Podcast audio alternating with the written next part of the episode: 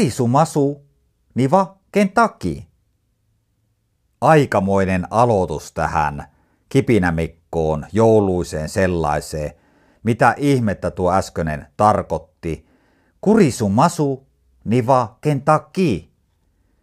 Mä löysin näin joulun alla ef.fi eli kulttuurivaihtoon, kielitaitoon liittyvän sivuston kautta tämmöisen upean artikkelin meille kaikille siitä, minkälaisia erilaisia jouluperinteitä on eri puolilla maailmaa. Ja mä halusin tehdä nyt tämän kipinän teille, koska tämä osoittaa sen, että avarakatseisuus, seikkaileminen eri kulttuurien parissa antaa meille kyllä erilaista perspektiiviä siihen, miten ollaan, mitä tehdään ja mitä missäkin tapahtuu.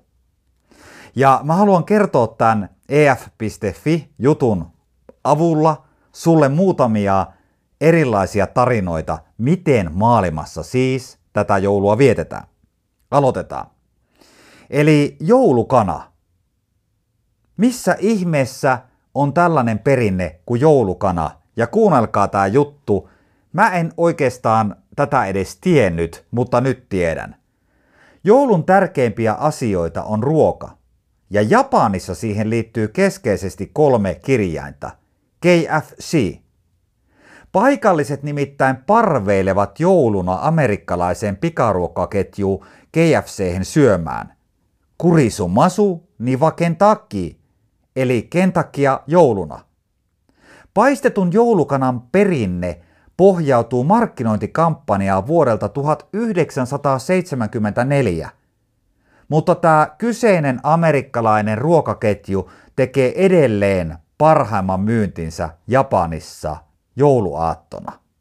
Tämmöisiä juttuja siis Japanissa. Mennäänpä pikkusen eteenpäin, mitenkäs Espanjassa? 1800-luvun lopulta saakka Espanjan kansallinen lotto on arponut vuoden suurimman voittopotin El Gordon, eli lihavan, juuri joulun paikkeilla. Ja kuunnelkaa tämä. Voittonumerot julistetaan tavallisesti joulukuun 22. päivä, ja tästä on tullut valtava sosiaalinen tapahtuma. Ihmiset kokoontuvat kymmenien lottokuponkien kerran toivoen hartaasti, että olisivat onnekkaiden voitteen joukossa. Nyt tulee tosi mielenkiintoinen pointti vielä. Perinteeseen kuuluu, että voittonumerot laulaa 22 koululaista muodostava kuoro. Tuona hetkenä koko Espanja pysähtyy jännittämään, osuiko kaikkien aikojen joululahja omalle kohdalle. Käydään nyt vielä pari läpi. Täällä on loputon lista näitä, minkälaisia erilaisia perinteitä meillä ihmisillä onkaan joulun aikaan. Ja kuunnellaan tämä seuraava. Luudat ja mopit. Norjassa joulu on aikaa, jolloin mopit ja luudat laitetaan visusti piiloon. Tämä ei johdu siitä, ettei kukaan tahtoisi siivota, vaan siitä, että norjalaiset ovat hieman taikauskosta väkeä. Tarkoituksena on nimittäin estää pahoja henkiä pihistämästä siivousvälineitä. Tämä on todella mielenkiintoista. Uskomuksen mukaan henget palaavat jouluyönä ihmisten pariin ja mikäli ne löytäisivät luudanvarsia, ne saattaisivat hyvinkin suunnata hupilennolle jouluiselle taivaalle. Jatketaan vielä. Jouluhämähäkit. Usko tai älä. Joulun viettoon kuuluvat myös hämähäkit. Ukrainassa joulupuu koristellaan hämähäkin seiteellä. Äläkä nyt kauhistu, sillä kyse on pelkistä seitin näköisistä koristeista. Niiden uskotaan tuovan hyvää onnea. Perinne juontaa juurensa aikojen taakse köyhään naiseen, jolla ei ollut varaa kuusenkoristeisiin.